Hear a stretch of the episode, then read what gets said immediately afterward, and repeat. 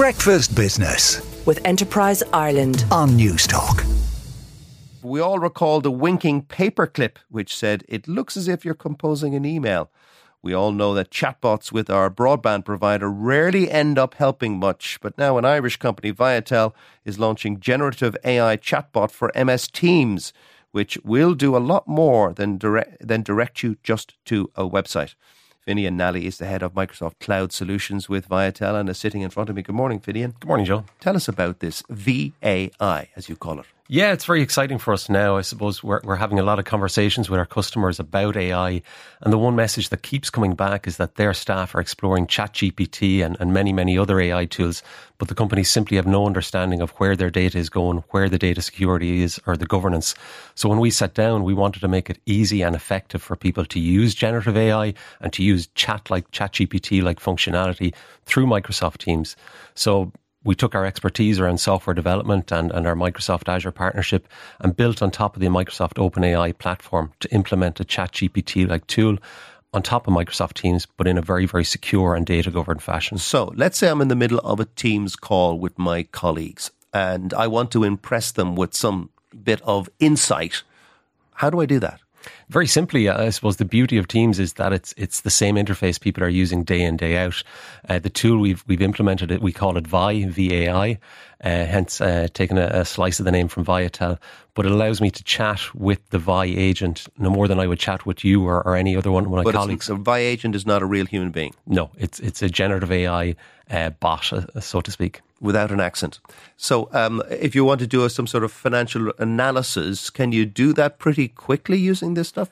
Absolutely. If, if I'm in the accounts team or the finance team and I want to analyze some data, I can upload uh, some of our, our own internal data onto it, but with the knowledge that that is secure and maybe only people in finance can access that data and I'm not going to have the sales or the HR teams accessing that same data. But that data has to be handed over by the, the company, your client, directly to you. How how does it say stay safe and secure?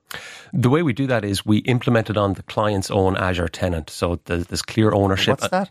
So the client's Azure tenant is where their data is stored in the Microsoft cloud. So the server. Exactly, exactly, yeah.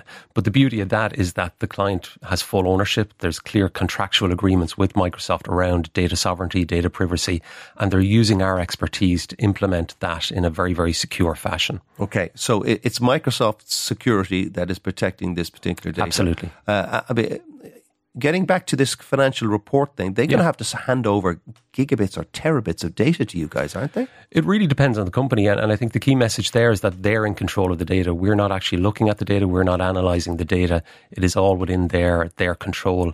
Um, and the volume of data really depends on the company as to what they want to do. It can be very, very small in terms of financial reports, or it can be very, very large depending on the analysis. But you are handing over the data, and then the, the chatbot uh, is analyzing it part of the chatbot, there's various tools that the, the chatbot uses to uh, uh, analyze the data. Part of it is cognitive services, which I'm, I'm getting a bit technically deeper now. Which we, but we're trying to avoid at half ab- six. Absolutely, absolutely. But I think that's where our secret sauce uh, in Viatel comes into the mix is we're bringing in those components and we're stitching them all together to make it seamless for the end user. Uh, and you and you can monetize this, uh, given the fact that you know the, it's all sitting on MS Teams. Surely Microsoft gets the benefit. Absolutely, I suppose we're bringing our expertise, our professional services to the fore here, and companies have many, many different needs. And, and as you highlighted there, maybe it's a finance need, maybe there's a HR need, maybe there's a sales need, maybe there's a much, much broader need that uh, a company has to explore AI. But we're giving them the starting point on their AI journey. Now, I thought, and I read this, that AI is going to bring about the end of the world. Uh, that, that's a very uh, doom and gloom scenario. I think what we're seeing from many of the reports out there, be it World Economic Forum or Gartner or many, many more, is that there's going to be huge benefits to AI. And really, it's going to take away many of those mundane tasks that people are doing on a day to day basis mm. and allow them to be a lot more productive.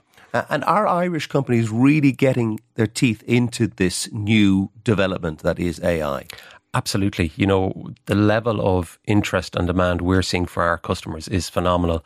I spoke with a customer yesterday who have a team of about 70 people and they were getting asked across their teams, across that, that staff of 70 people for seven or eight different AI tools and AI functionality within that small team alone. And we hear it consistently on a day by day basis that people are wanting to explore it, but fundamentally wanting to explore it in a secure and data governed fashion. And do we have enough coders to deal with this new generation of technology? It's a real challenge out there. There's, you know, there's, there is a shortage of staff in in uh, technical staff across the world, across the globe.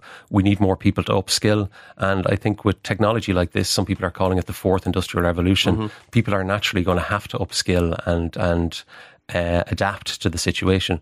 And are the universities here providing enough of courses and enough, you know, bring a new a new river of talent coming down coming down the mountain? I think the challenge is twofold. Uh, num- number one, I suppose the pace of change of this technology, it is moving so fast. that it is hard for universities and anyone to keep on, on top of it. Mm. Uh, the second thing is, I don't think it's fully the university's fault. It, it's maybe goes back to second level and, and getting people interested in, in STEM uh, um, technologies and, and STEM this courses. Is science, technology, engineering, and mathematics. Absolutely, absolutely, yeah, and, and steering our, our, our students towards that at a very, very early stage. and steering them away from the likes of, I don't know, something useless like journalism.